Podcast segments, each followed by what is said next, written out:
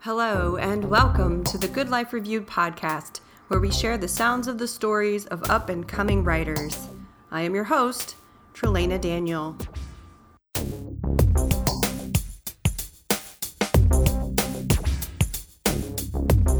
Today, we are excited to be showcasing the work of an anthropologist that doubles as a nonfiction writer. I'm Kathryn Stam, and I wrote cohesion forces in an avalanche. One of the first things I noticed in my first read through of this piece was the notation about the Journal of Glaciology. With the title of the piece being about avalanches, I started the interview off asking how she happened across this journal. I happened upon it because I went to a retreat at the Omega Institute, and our homework was to bring in a science article and to bring in some poetry or prose from someone else, and then to bring a little bit of our work to, with it. And so um, I just kind of looked around for something that seemed different and interesting and and then once i got there i i realized that we had to use it. And we had to put it together with something else that we had done. And so that was kind of a um, a surprise for me. I don't know that i would have chosen that in the first place but there was something about it that i found compelling. And um, so i ended up using it in the piece. She got my curiosity piqued so i wondered what was this piece really about? So i asked her I feel like this this piece is about my life in a way and um, at the time that I wrote this, I was starting to think that I had all these stories built up that I didn't know how to tell. And I'm an anthropologist by training. And so I've been writing, you know, for my entire career, writing scholarly pieces. And um, it just didn't feel like that was capturing the ideas that I was trying to get across. And so, in a sense, this comes from my volunteer work with refugees. I had been um, spending a lot of time getting to know resettled refugees and their challenges. And so, it, it's in part a story about them, but it's also kind of a story about how I felt like I understood them because I had been through a few things myself. And so I was trying to weave those things together. Um, and the avalanches just sort of fit together with that in, in this weird way. So, so I guess the concept was, you know, let's take things that don't look like they fit together at all. And that's where we're going to find the spark of energy and the creativity. And surprise, surprise, it, it actually worked. it worked beautifully. So was this like a writing workshop or some sort of, um, where did you get this idea? So I, it was a writing workshop at the Omega Institute in Rhinebeck, New York, and it was run by Nick Flynn, and he does his memoirs that way. So um, he was basically showing us through the week that I was there how he how he works. And it's this sort of strange collaborative experience where we all bring in materials from our lives and images and science articles, and then we sort of pick what resonates with us. Um, and he also assigns us a verb and a, and a black and white postcard image. And so those, I think he's trying to pull us out of our our memoirs and our own stories and say, you know what, these are actually stories that are much bigger than ourselves, and that all those things that we think are not connected are totally connected. And by the Friday of that week, and I've gone three times now, by the end of the week, uh, we we sort of leave saying, oh, everything's connected to everything else, and it takes a while to come back down from that because the atmosphere is sort of dreamlike and it's really safe and fun and creative, but weird. Um, so that's been really valuable. So this was my first non, my first creative nonfiction piece ever, um, and since then I've been writing a memoir and then a lot of other shorter pieces using the same method. Yeah, so this was the first time you had tried that method and it really worked for you. I think so. Yeah, yeah, for sure. Are you using it in other ways? So now I'm writing a memoir um, about my life in Thailand and my marriage to a Thai man.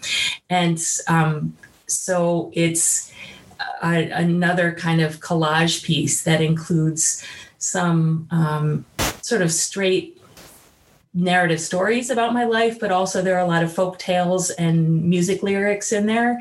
And then the third piece is ancient Tibetan rituals um, from the Bon tradition. And so I've sort of taken my anthropology hat and done everything that anthropologists are not supposed to do. So I've taken all the things and taken them out of context and used the poetry of them. I sort of begged and borrowed and stole all the beauty that I could find with citations, of course, um, and used that in my stories. So it's a little bit um, uh, off the mainstream in some ways. It's a it's a little jarring because those ideas are so different sometimes, but um, I'm having a lot of fun with it, and I've learned a lot along the way. Kathryn has some interesting stories to tell as an anthropologist, but one of the most interesting things I heard during her interview was her work with refugees. The most recent work that I've done is Himalayan studies. Um, I've spent a lot of time with Bhutanese Nepali refugees here in the United States and learning about their statelessness, their experiences of migration. Um, so, most of my research is somehow related to trying to understand that um, refugee experience. Since I've done a few interviews with refugees, I was interested in learning more about why do refugees come to America? Well, in the case of the Bhutanese Nepalis, the Bhutanese government um, forced them to leave. And so there was a long campaign of kind of forcing them not to use their native language. They had to use the national language, they had to wear national dress. And it was sort of a, a cultural um, uh, project to make them more nationally like the other Bhutanese. And when that didn't work, and when their population grew, um, the the Bhutanese government sent them into exile, and nobody would take them. So they, they went to India for a little while. India said no. Nepal ended up taking them, um, and but they said you have to stay in refugee camps. And those people stayed there for 18 years before they found a solution. And and that was one of the things that i learned is how long refugees uh, stay in these um, either in camps or in you know uh, cities and in places where they don't have citizenship. So by the time they came here um, they the international community had had um, understood that there wasn't going to be solution and that Nepal would never let them be citizens. But they all came in large numbers, and so um, so cities like ours all of a sudden had 400 people who had been living in Nepal for almost 20 years, and and having been to Nepal a few times myself, I was so excited. So I went running out to you know welcome them and meet them, and um, really enjoyed their um, their presence in our community. After a couple of years, they decided that they didn't have as much here as they wanted, and so they moved to Ohio. Next up, we ask Kathryn our trademark question How do you know you're living the good life? Um, well, I had a couple thoughts. One is that the good life to me is having the time and taking the time to enjoy the small pleasures in life. So, you know, I think it's as the older I get to, the more I appreciate sitting outside and watching a cloud or tasting a strawberry jam that somebody has made or um, taking a walk on a warm day in, in a way that you know, I used to be looking for the good life in the big things. And I used to you'd love to buy plane tickets and travel and meet new people and hear stories. And now um, I mean, I I don't know what our world is going to be like and whether we can do those things, but I can do those things right in my town. And so, you know, when if I'm at somebody's house before COVID, um, and they're making dinner for me and we're talking about stories, I just can't really get much happier than that. That that feels to me really like home, like joy, um, like a really good way to spend a couple of hours. Before Kathryn reads us some of her work, I just wanted to take a moment to talk a little more about her background. Kathryn is an anthropology professor and creative nonfiction writer who is obsessed with all things Himalayan. She teaches about cultural diversity and has spent the past several years learning how to slay a few of her enemies. You can find her at kathrynruthstam.wordpress.com. Cohesion forces in an avalanche. There are people whose job it is to model cohesion forces in avalanches, to build a snow chute in Switzerland, to freeze ice and simulate wet and dry snow, to calibrate the instruments, to measure the centripetal pressures of the avalanche's head and tail, to graph molecular bonding, to examine precisely how much stress can build before the skier is crushed in a tumbling ball of ice and stone. And any amount of dynamite prevention still makes her a dead skier. Did she do her job to bring a shovel, a probe, and a beacon, the newest model that would allow her to d- detect the heartbeats of buried victims and flag their locations under the unstable mass of ice and snow, branches and boulders. The people whose job it is to sell beacons caution that the plane of the antenna's broadcast is crucial because it is easiest to find the victim if she is at the correct angle, lying down horizontally. There are people whose job it is to force other people to carry rice for soldiers or light the match that sets fire to a Karen village in Burma to load the B 72 rifles and chase Sir and Prickety into the hills in their pink plastic flip flops, where they hide all night, hushed in tall brush, then sneak toward the Thai border, where they will be told they cannot cross because they do not have papers. There are people whose job it is to wait at camp and console new arrivals. Pa So hears their coming and stokes the fire with a smoldering ear of corn to cook them some sticky rice and bamboo soup. She unrolls a rattan mat and hangs a mosquito net for them. They will sleep next to Tam La Win, who arrived 22 days ago, but still hasn't found his daughter Hene yet.